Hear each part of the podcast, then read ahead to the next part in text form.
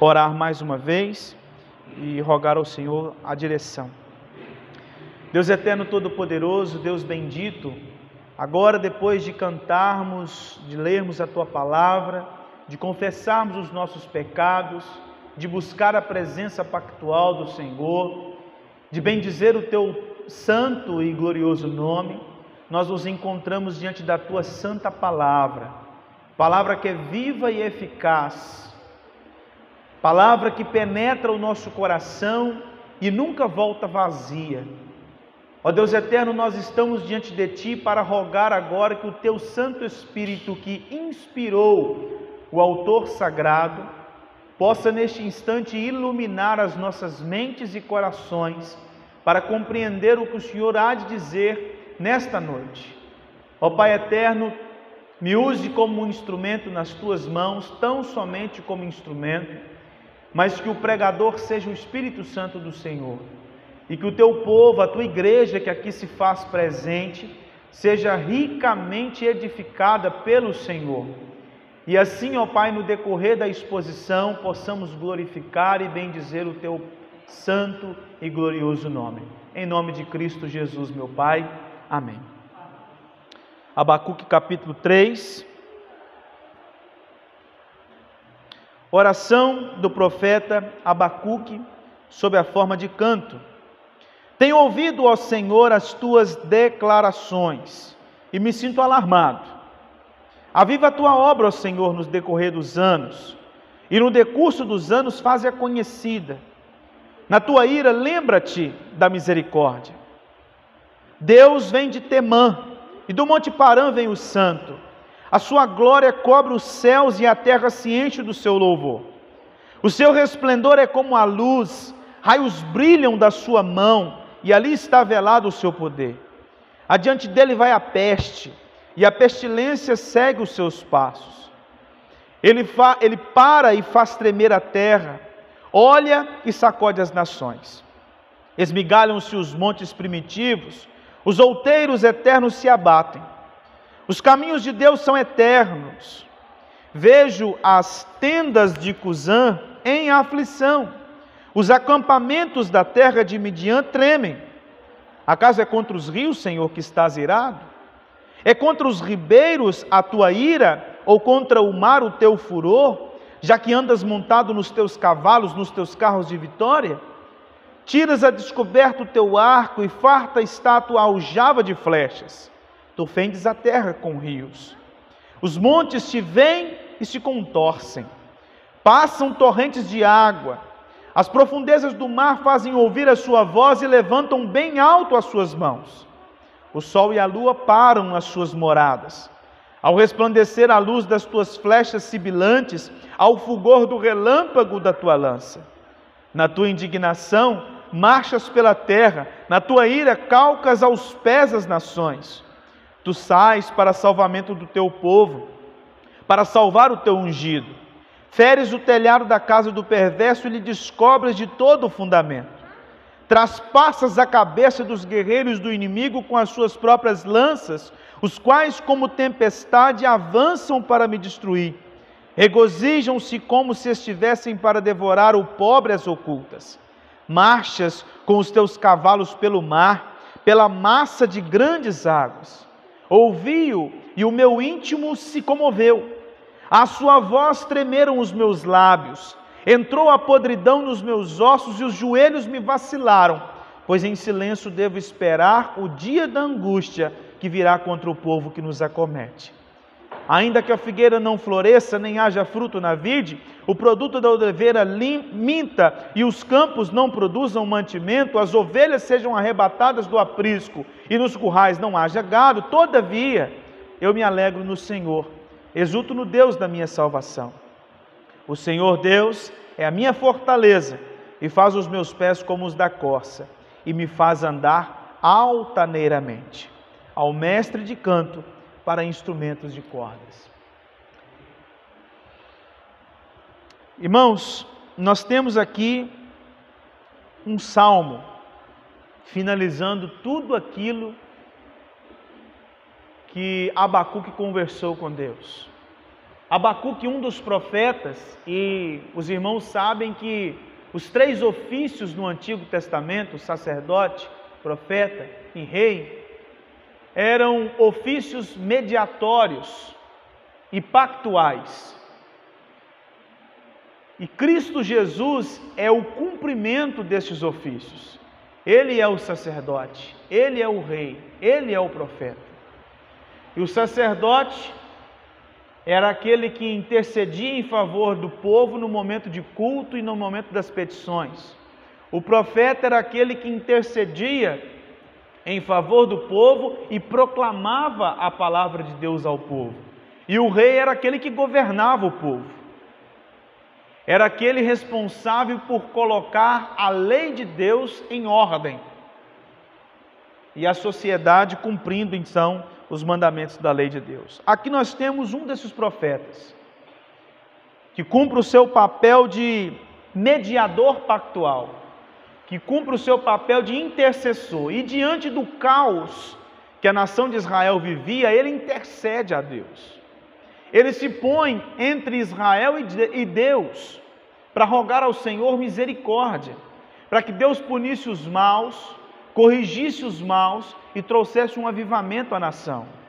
Deus disse para ele: Não, a nação toda vai perecer, a nação toda vai sofrer o peso da minha mão.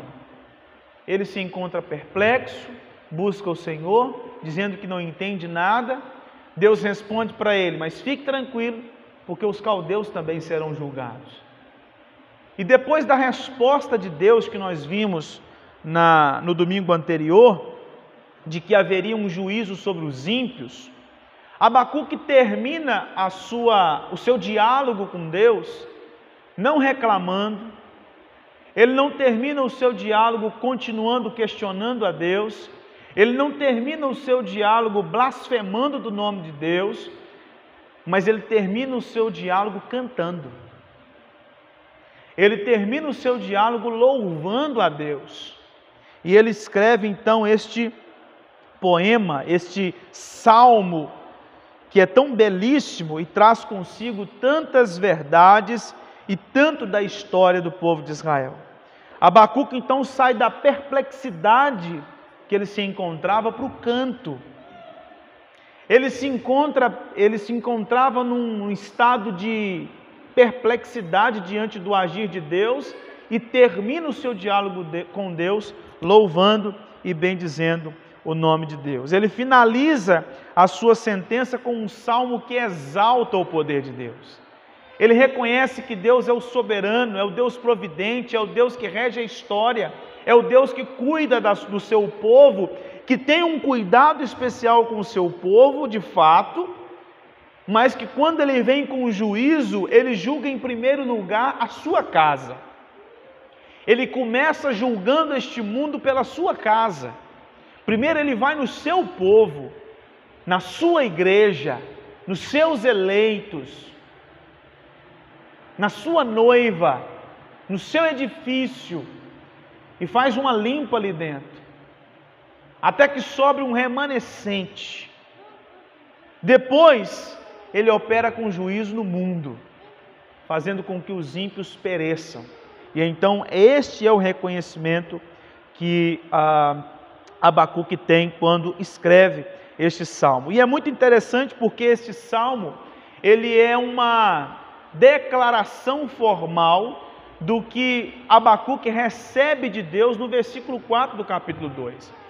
Porque Deus diz a Abacuque assim: o justo viverá por fé. Vai sobrar um toco, vai sobrar uma semente, vai sobrar um remanescente quando o meu rolo compressor vier sobre Israel, vai sobrar uma micharia de gente.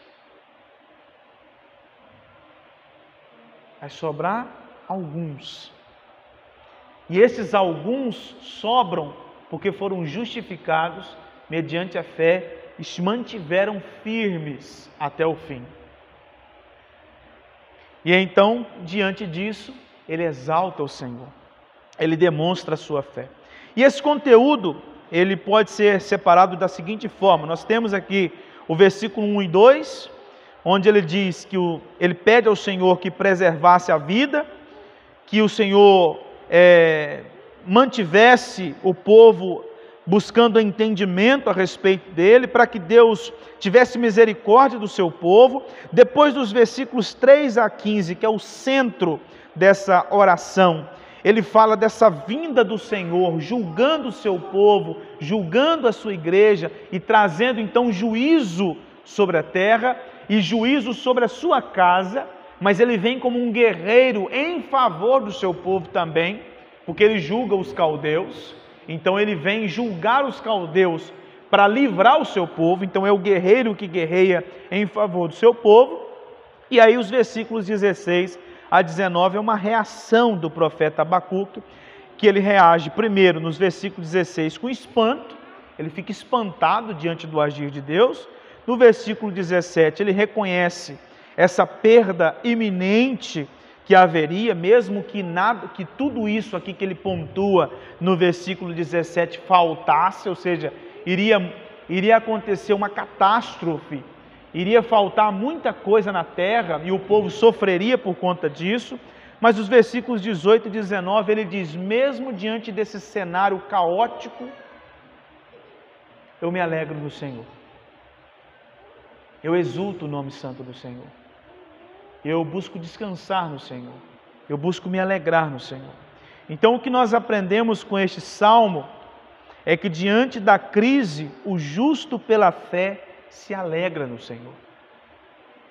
Diante da crise, o justo pela fé se alegra no Senhor. E aí o salmista, ou o profeta, nos apresenta três atitudes que demonstram essa alegria no Senhor. Primeiro, é uma completa dependência do Senhor. Veja os versículos 1 e 2. Oração do profeta Abacuque sobre a forma de canto. Tenho ouvido, ó Senhor, as tuas declarações e me sinto alarmado. Aviva a tua obra, ó Senhor, no decorrer dos anos e no, decorrer, no decurso dos anos, faze-a conhecida. Na tua ira, lembra-te da misericórdia. Ele conclui o seu diálogo depois de ouvir do próprio Deus: cale-se diante de, é, Cale-se diante de Deus toda a terra, porque Deus está no seu templo. Então, quando ele ouve isso da parte de Deus, ele cai por terra em adoração. E ele começa a falar a respeito daquilo que o Senhor é. Ele diz: Eu me sinto alarmado. Aviva a tua obra, faz conhecida a tua obra, lembra da tua misericórdia. Então ele, temente diante do Senhor, ele busca adorar ao Senhor em primeiro lugar que é exatamente todas as atitudes dos servos do Senhor que nós temos narrado na, Escritura Sagrada. Todas as vezes que o Senhor se manifesta, uma das primeiras atitudes que nós temos é a adoração. Nós vemos isso, por exemplo, quando o povo volta do cativeiro. Esdras se coloca diante do Senhor em oração, como nós podemos ver lá no capítulo 9. Daniel, quando vê a declaração de Deus do juízo que ficaria por 70 anos sobre Israel.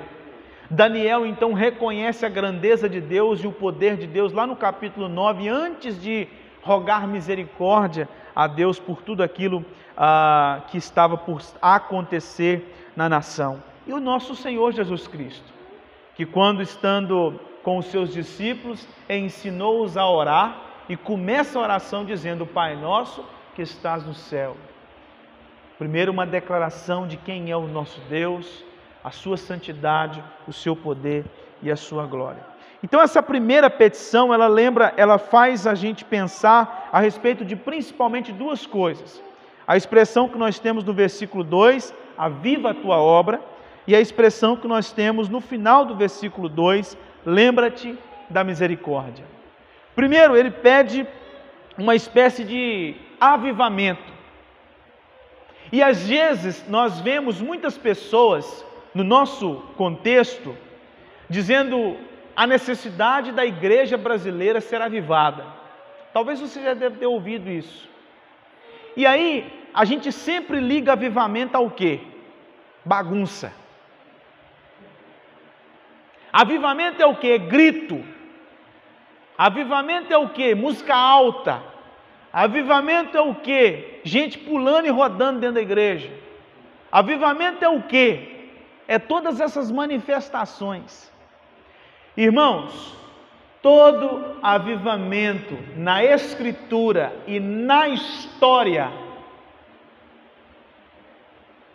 tem uma característica: quebrantamento, choro pelo pecado.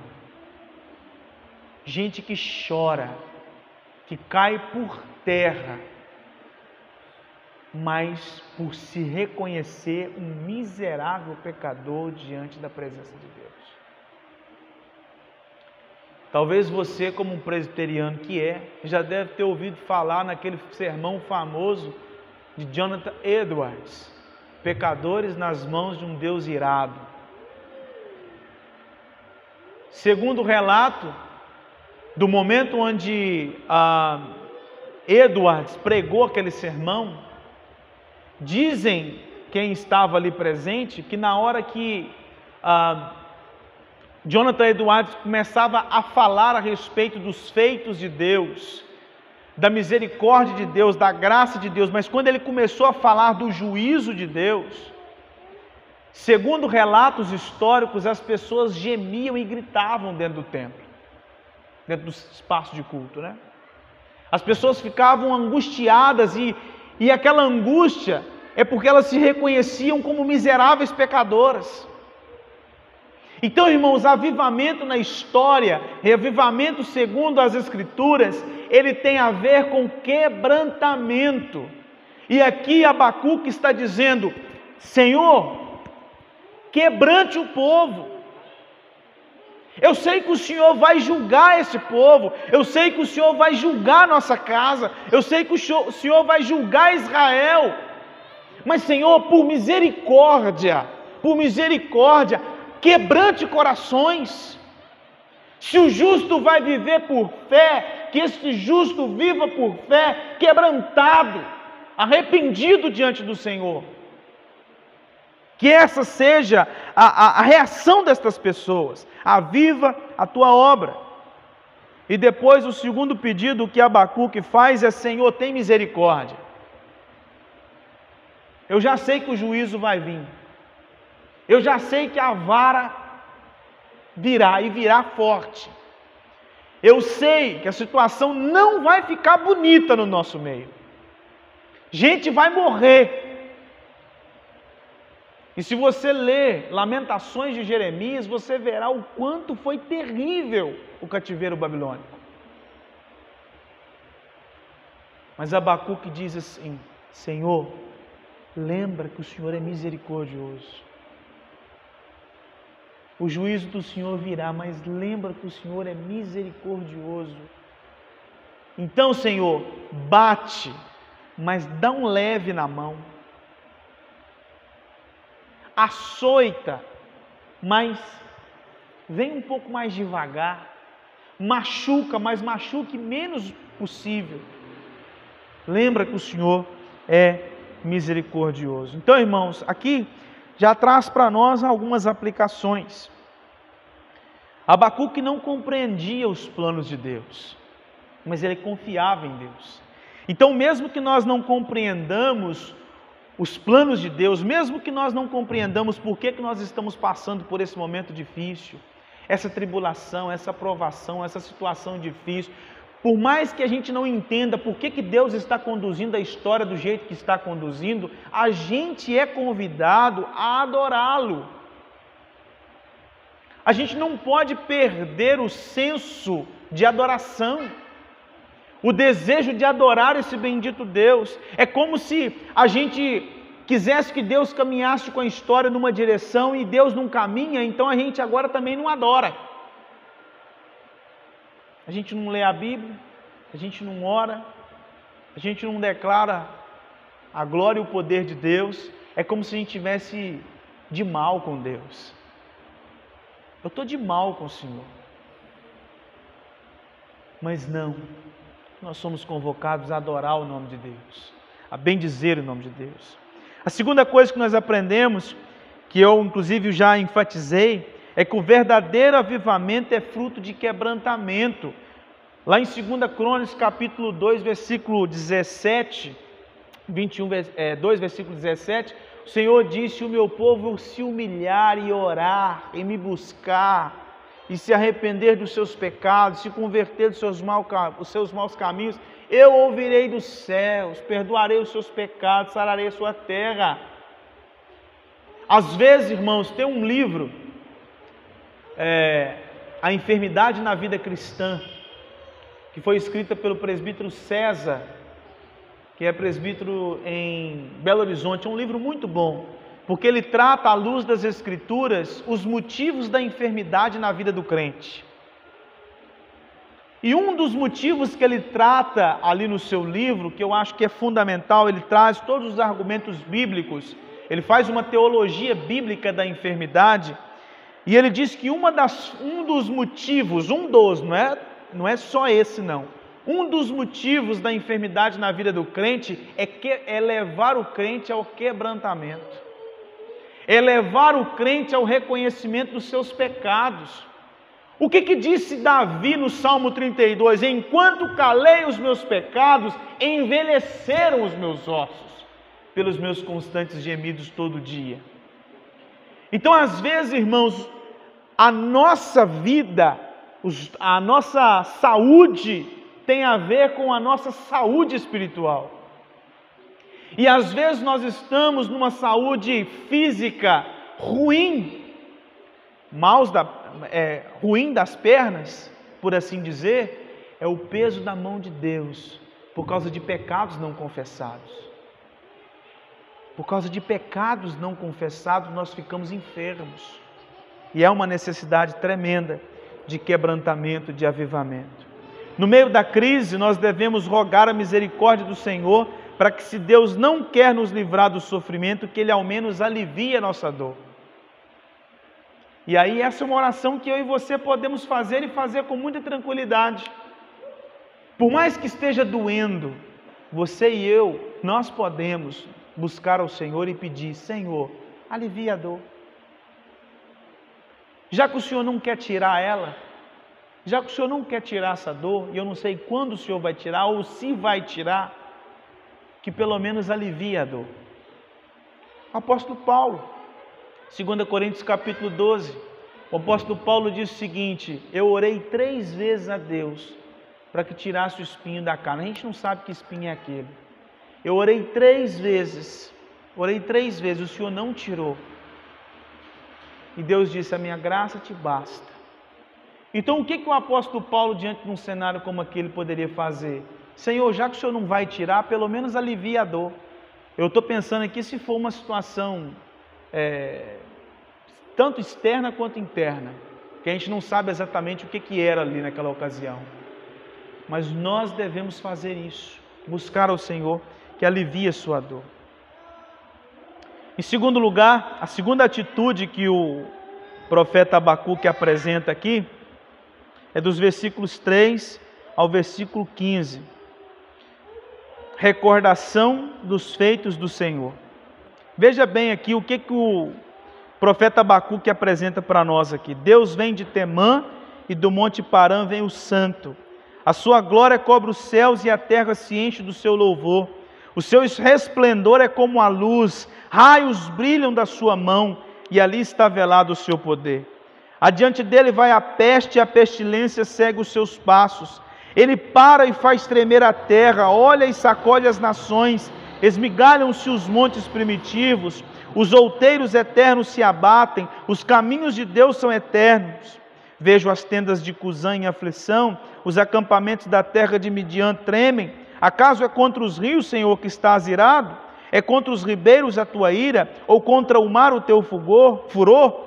Já que andas montado nos teus cavalos, nos teus carros de vitória? Tiras a descoberto o teu arco, e farta está a tua aljava de flechas. Tu fendes a terra com rios, os montes te vêm e se contorcem, passam torrentes de água, as profundezas do mar fazem ouvir a sua voz e levantam bem alto as suas mãos. O sol e a lua param nas suas moradas, ao resplandecer a luz das tuas flechas sibilantes, ao fulgor do relâmpago da tua lança. Na tua indignação marchas pela terra, na tua ira calcas aos pés as nações. Tu sais para salvamento do teu povo, para salvar o teu ungidos, feres o telhado da casa do perverso e lhe descobres de todo o fundamento. Traspassas a cabeça dos guerreiros do inimigo com as suas próprias lanças, os quais, como tempestade, avançam para me destruir. Regozijam-se como se estivessem para devorar o pobre às ocultas. Marchas com os teus cavalos pelo mar, pela massa de grandes águas. Então, o que nós aprendemos aqui da primeira atitude? Uma atitude de confiança no Senhor. A primeira coisa que nós aprendemos é uma atitude de confiança. Não estou entendendo nada, mas vou adorá-lo. Não estou entendendo nada, quebranta corações. Não estou entendendo nada, lembra da tua misericórdia. E agora, a segunda atitude apresentada pelo profeta Abacuque diante da crise é lembrar dos feitos do Senhor. E tudo que Abacuque faz do versículo 3 ao versículo 15 é lembrar-se e fazer com que Israel se lembrasse de tudo que Deus já havia feito na história da nação. Ele começa aqui a pontuar, ele começa a descrever Deus como sendo este general, este guerreiro, vindo em favor do seu povo, e aí ele começa a trazer várias, a, a, a, várias descrições aqui que nos chamam atenção para isso, né? os teus cavalos, os teus carros, as tuas flechas, é, o Senhor vem para salvar, é, o Senhor traspassa a cabeça dos guerreiros, enfim, então o Senhor marcha com os teus cavalos, então traz a ideia de um guerreiro lutando em favor do seu povo. E olha só como ele chama atenção para nós de algumas coisas que aconteceram na história da nação. Na história da nação. Ele lembra aqui primeiro do o versículo 3, Temã e Parã. Ele está se lembrando aqui, irmãos, do que Deus fez no Egito. Deus tirou o povo do Egito, caminhou com o povo pela terra, e durante a caminhada, a peregrinação do povo na terra, Deus livrou o povo em algumas situações. E Parã e Temã são duas ilustrações de como o poder de Deus agiu naquelas terras. De como Deus agiu no meio daquele povo e fez com que aquelas nações que eram inimigas do povo de Israel fossem extintas, fossem alvos do juízo de Deus fossem alvos a, a, a, da, da ira de Deus, porque eles eram inimigos do seu povo. Então veja bem como ele começa aqui a dizer: olha, lembra a nação de Israel do que Deus fez conosco no Egito, lembra do que o Senhor fez conosco, trazendo-nos pelo deserto e nos livrando de tudo aquilo que aconteceu nessa caminhada. Veja bem, sacode as nações, faz tremer a terra. Aí ele lembra no versículo 5 que a peste, a pestilência, trazendo a lembrança do povo do que, que aconteceu lá no Egito, as dez pragas. Do povo, de, do povo de Deus saindo daquela nação e recebendo ali o povo do Egito as dez pragas como punição. E ele começa a trazer uma série de outras coisas, as tendas aqui de Cusã e os acampamentos de Midian, que também foram outros povos, foram, foram outros acampamentos que foram alvos da ira de Deus. E ele continua falando a respeito da travessia do povo no mar do Egito. Então, são estas coisas aqui que ele está trazendo a, a, atenção do povo. Olha só, lembra do que aconteceu no Egito, do que aconteceu no deserto, lembra de vocês ah, tá atravessando ah, o Mar Vermelho. Se lembra daquele momento, aqui no versículo 11, o sol e a lua pararam, ou seja, lembra daquela vez que Deus lá com Josué, depois que vocês chegaram, depois que vocês peregrinaram daqueles anos, lembra quando vocês chegaram e que Deus fez o sol parar. Lembra daquela ocasião da manifestação da graça de Deus, da misericórdia de Deus, da ira de Deus sobre aqueles povos? E aí ele começa a trazer cada vez mais esse agir de Deus em favor do povo, de libertando o povo. Cá no versículo 13, ele diz que Deus vai salvar o seu povo e ele salva por intermédio de um ungido. Então, irmãos, veja como que Abacuque, ele, ele chama a atenção do povo para que quando eles cantassem este salmo no culto, eles se lembrassem do que Deus fez. Eles não esquecessem disso. No meio do sofrimento, no meio do caos, no meio da situação difícil, no meio da crise, no meio da tribulação, no meio das provações, no meio dos momentos difíceis, no dia da angústia, se lembre do que Deus fez. Se lembre do agir de Deus. Se lembre de como Deus tem um cuidado conosco. Se lembre como que Deus, por misericórdia e graça, cuidou de nós até hoje e tem uma aliança conosco. Não se esqueçam disso, Deus tem uma aliança conosco. E é por causa dessa aliança que Ele nos livrou em todas essas situações. E é interessante porque no versículo 13 a gente tem uma coisa é, à luz da, da analogia das Escrituras, muito interessante aqui. Porque ele diz assim: Tu sais para salvamento do teu povo, para salvar o teu ungido. Então veja que essa salvação ela vem por meio de um ungido.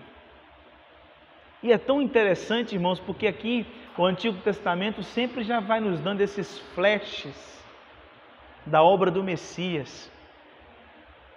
Só que é tão interessante, porque aqui Abacuque, neste salmo profético, já chama a nossa atenção para o ungido que Deus levantaria para salvar o povo depois de 70 anos. Se você depois abrir a sua Bíblia em Isaías capítulo 45, versículo 1, você vai ver Isaías dizendo assim: Ciro, Deus dizendo isso, Ciro, o meu ungido. E ali a, a palavra no hebraico é Ciro, o meu Mexia, ou seja, Messias. Quando a gente pega aquele versículo 1 de Isaías 45, a gente entra talvez numa espécie de confusão. Porque, tipo assim, como que Ciro, um rei persa, ímpio, é chamado por Isaías, na verdade é chamado pelo próprio Deus, através da boca de Isaías, de Messias. Porque Ciro foi aquele que libertou o povo. Os medo-persas destruíram os caldeus, os babilônios, se tornaram o grande império no lugar dos caldeus, e agora Ciro assina um decreto e diz que aquele povo chamado judeus estão livres para voltar para sua terra. Então veja que ele assina um decreto de liberdade, de livramento, de salvação. Então ali naquele momento, Ciro está apontando para a obra do Messias no futuro, que é aquele que vem livrar o seu povo a sua igreja. Libertar não de um cativeiro físico, político, geográfico, mas libertar do cativeiro do pecado. Libertar o seu povo e redimir o seu povo para habitar em novos céus e em nova terra. Então Abacuque foi levado a reconhecer que depois de Deus haver julgado o seu próprio povo pelas mãos dos babilônicos, ele então traria juízo sobre os babilônicos e isso aconteceria por meio de um ungido, que é exatamente Ciro. E toda essa descrição que ele apresenta aqui é de Deus salvando o seu povo. E Deus salva o seu povo não por causa do seu povo, Deus salva o seu povo por causa da sua aliança e Deus salva o seu povo por intermédio do seu ungido. Irmãos, nós não somos salvos em Cristo Jesus por causa de nós mesmos. Nós vamos aprender um pouquinho disso nas exposições em Efésios. Nós somos salvos por causa de Cristo. A gente só pode habitar em novos céus e nova terra por causa de Cristo, por causa de um Messias, por causa de um ungido de Deus. por causa de alguém que se colocou no lugar de mim e de você. A gente só pode viver em comunhão eterna com Deus porque alguém realizou isso por nós. E não por causa de nós, mas por causa dele. Deus não olhou para mim, para você e disse assim: Eu acho que você tem alguma coisa diferente. E porque você tem esse algo diferente dos demais, eu vou te salvar. Deus não olhou para você e viu em você uma pessoa melhor que os demais. Colocou você numa balança com qualquer ímpio por aí afora. E aí viu que você tinha algumas características que chamavam a atenção dele. E aí ele decidiu te salvar. Não. Deus nos salva por causa da obra do ungido. Deus nos salva por causa da obra do Messias.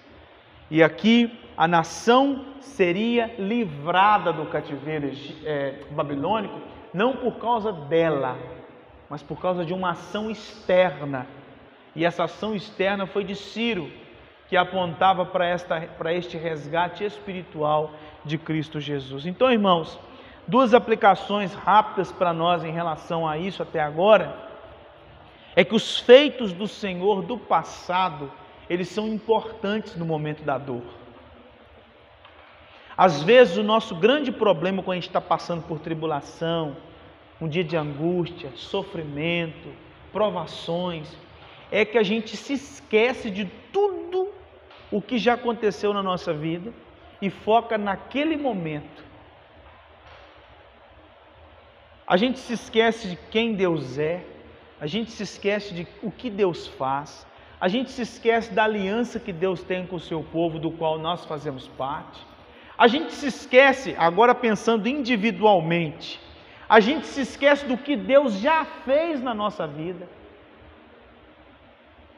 E aqui o, o profeta Abacuque diz assim: se lembra, Israel. Se lembra. Tenha essa atitude no momento do caos. Porque se Deus nos livrou no passado, Ele vai nos livrar no presente. Se Deus nos, nos livrou no passado, nos livrou e está nos livrando no presente, Ele vai nos livrar no futuro. E talvez Deus não vai nos livrar deste sofrimento que nós estamos enfrentando. Lembra de Paulo, Orei a Deus três vezes, ele não me tirou esse espinho na carne. Mas Paulo recebeu um livramento infinitamente superior, e ele mesmo sabia disso. Porque quando ele escreveu a carta aos Filipenses, no capítulo 1, versículo 27, ele diz assim: Porque para mim o morrer é lucro, porque partir é estar com Cristo, que é infinitamente melhor. Ele não foi liberto neste mundo do espinho na carne. Ele morreu com esse espinho na carne, a gente não sabe o que é. Mas ele foi para a glória sem esse espinho na carne. Sem esse espinho na carne. E da mesma forma, irmãos, que o Ciro foi o libertador do seu povo, do povo de, de Deus no passado, o nosso Messias, Jesus Cristo, é o nosso libertador. E é por isso que eu e você, por mais que passamos momentos difíceis nesta terra, há uma promessa de liberdade plena em novos céus e nova terra. Aqui é muito provável que eu e você vamos continuar carregando um espinho na carne. Aqui é muito provável mas nós temos uma promessa de liberdade, porque um Messias foi levantado para nos resgatar do cativeiro do pecado, e é por isso que há promessa de novos céus e nova terra. A terceira atitude que Abacuque apresenta, primeira atitude é confiança, melhor dizendo, a primeira atitude é trazida, a segunda atitude é recordação dos feitos de Deus, a primeira é dependência de Deus e a terceira atitude é confiança em Deus. Veja os versículos 16 a 19.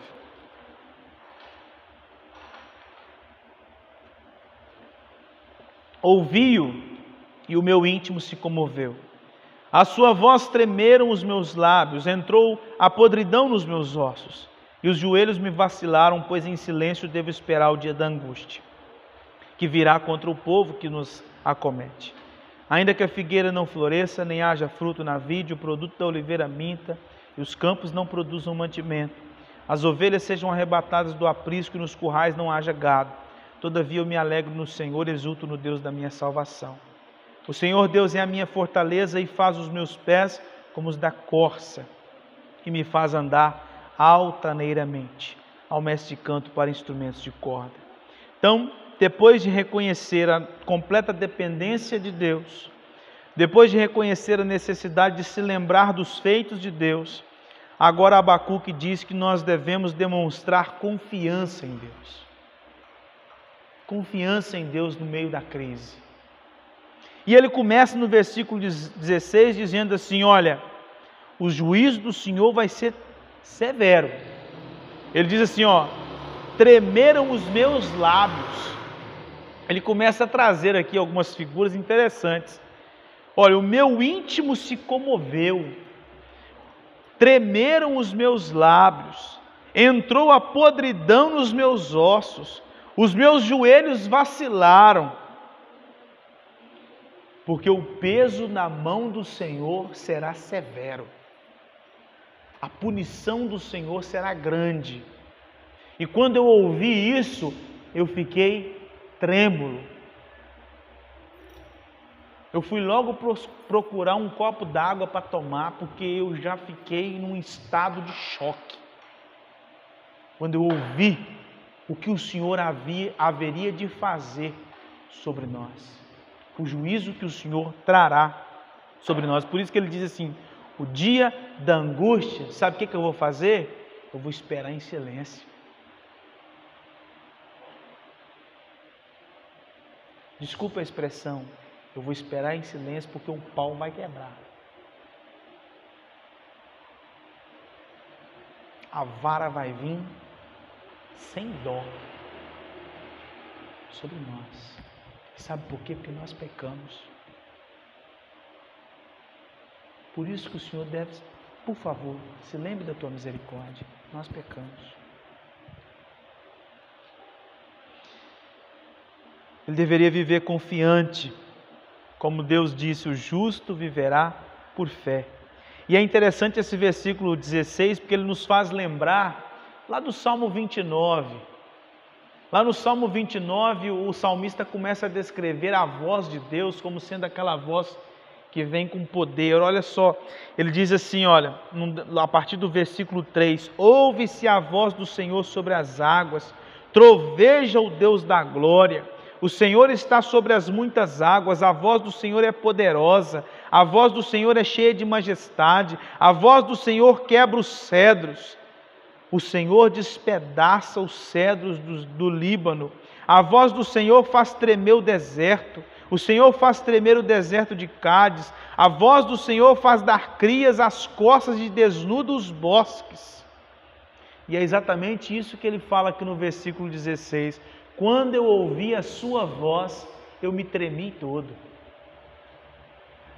Porque o juízo do Senhor viria. E sabe o que aconteceu com o remanescente? O que sobrou, o que sobrou ficou assim também.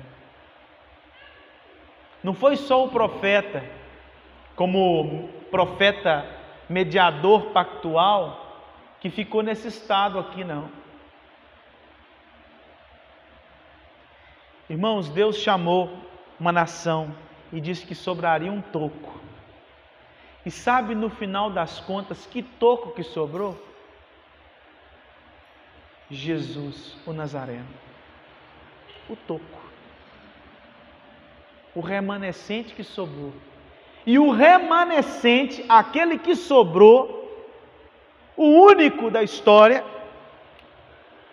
lá no Getsemane, suou gotas de sangue ele tremeu diante do juízo de Deus sobre ele.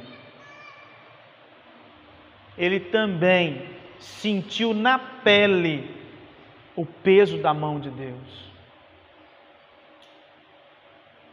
Jesus no Getsemane já estava começando a sentir o gosto do cálice amargo de Deus sobre ele.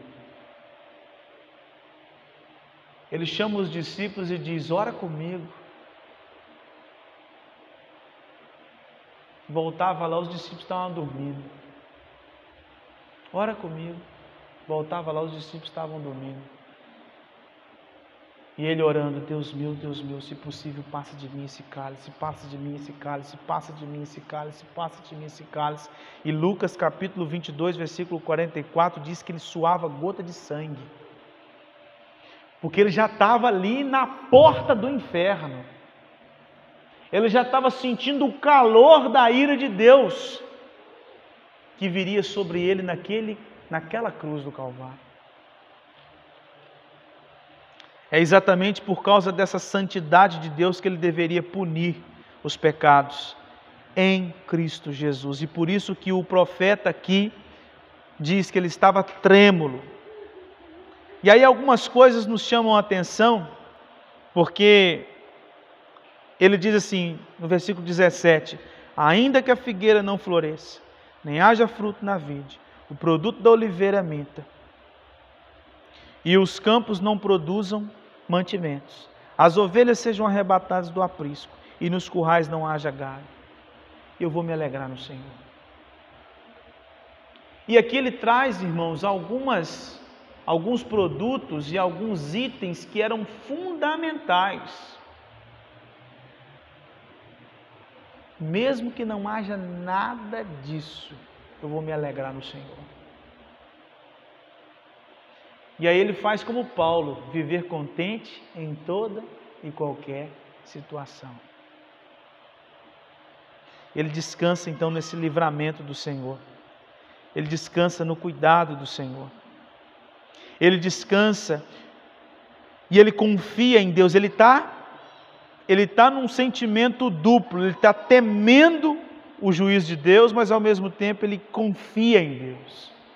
Ele treme diante de Deus, mas ao mesmo tempo ele tem fé em Deus. E por isso que ele diz que descansava no cuidado de Deus. Quando nós olhamos lá para Salmo 73, versículos 26 e 28, é a mesma confiança que Asaf demonstrou. Olha só, ainda que a minha carne e o meu coração desfaleçam, Deus é a fortaleza do meu coração e a minha herança para sempre. Os que se afastam de ti, eis que perecem, tu destróis todos os que são infiéis para contigo. Quanto a mim, bom é estar junto a Deus. No Senhor Deus põe o meu refúgio para proclamar todos os seus feitos. Porém, irmãos, essas atitudes de temor e de fé não provêm tão somente nós, não. Elas vêm do próprio Deus. Você nunca vai depositar confiança em Deus por causa de você mesmo, mas é por causa do próprio Deus. Por isso que Pedro, na sua primeira carta, no versículo 5, a partir do, a partir do versículo 5 até o versículo 9, ele diz assim: que sois guardados pelo poder de Deus, mediante a fé. Sois guardados pelo poder de Deus. A gente só confia em Deus porque Deus nos dá força para confiar. E aqui, irmãos, caminhando para a conclusão, a disciplina que viria sobre esse povo, porque ele diz: Eu me alegro no Senhor, eu exulto no Deus que há de nos salvar. O Senhor Deus é a minha fortaleza, Ele me faz os pés como os da costa, ou seja, Ele me faz andar altaneira, altaneiramente. Ele sustenta a minha vida, Ele sustenta as minhas forças, Ele me renova os ânimos, Ele me traz alegria em meio à dor, Ele me faz exultar em meio ao caos, Ele me faz alegrar diante da crise. É porque quando ele olha para a disciplina que Deus traria sobre o povo, ele descobre uma coisa: faltou em nós deleite em Deus. Por isso que o finalzinho da sua oração é deleite em Deus. Irmãos,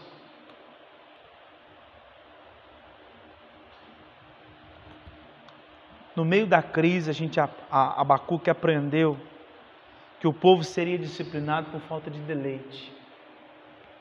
E às vezes nós estamos caindo na mesma direção, no mesmo pecado. Falta de deleite em Deus. Por isso que Abacuque disse assim: ainda que falte isso tudo, eu vou me alegrar no Senhor.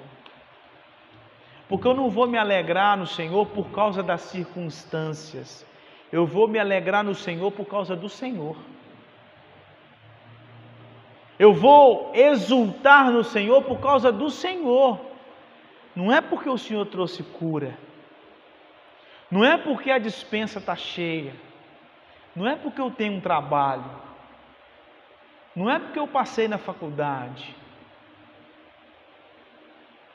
Não é porque o Senhor me livrou daquele acidente. Eu exulto no Senhor por causa do Senhor. Eu me alegro no Senhor por causa do Senhor. Eu tenho prazer em Ti. E aqui, irmãos, a gente termina a exposição de Abacuque com a seguinte mensagem: O povo de Israel foi punido por Deus porque faltou deleite em Deus. E aí, porque faltou deleite em Deus, eles começaram a transgredir quebrar os mandamentos de Deus, um atrás do outro, e caíram no pecado da idolatria. Buscaram deleite em outras coisas que não são o Senhor. E agora fica a palavra para nós. Diante da crise, se deleite no Senhor. Arthur, mas você não sabe o que eu estou passando. Você não conhece a minha dor, porque se você conhecesse a minha dor, você ia me dar razão. A palavra de Deus para mim e para você é se deleite em Deus, independente do que esteja acontecendo. Se deleite em Deus. Vamos cantar um cântico agora. Eu me alegro em ti. Quero convidar os irmãos, aqueles que puderem, a se colocar de pé.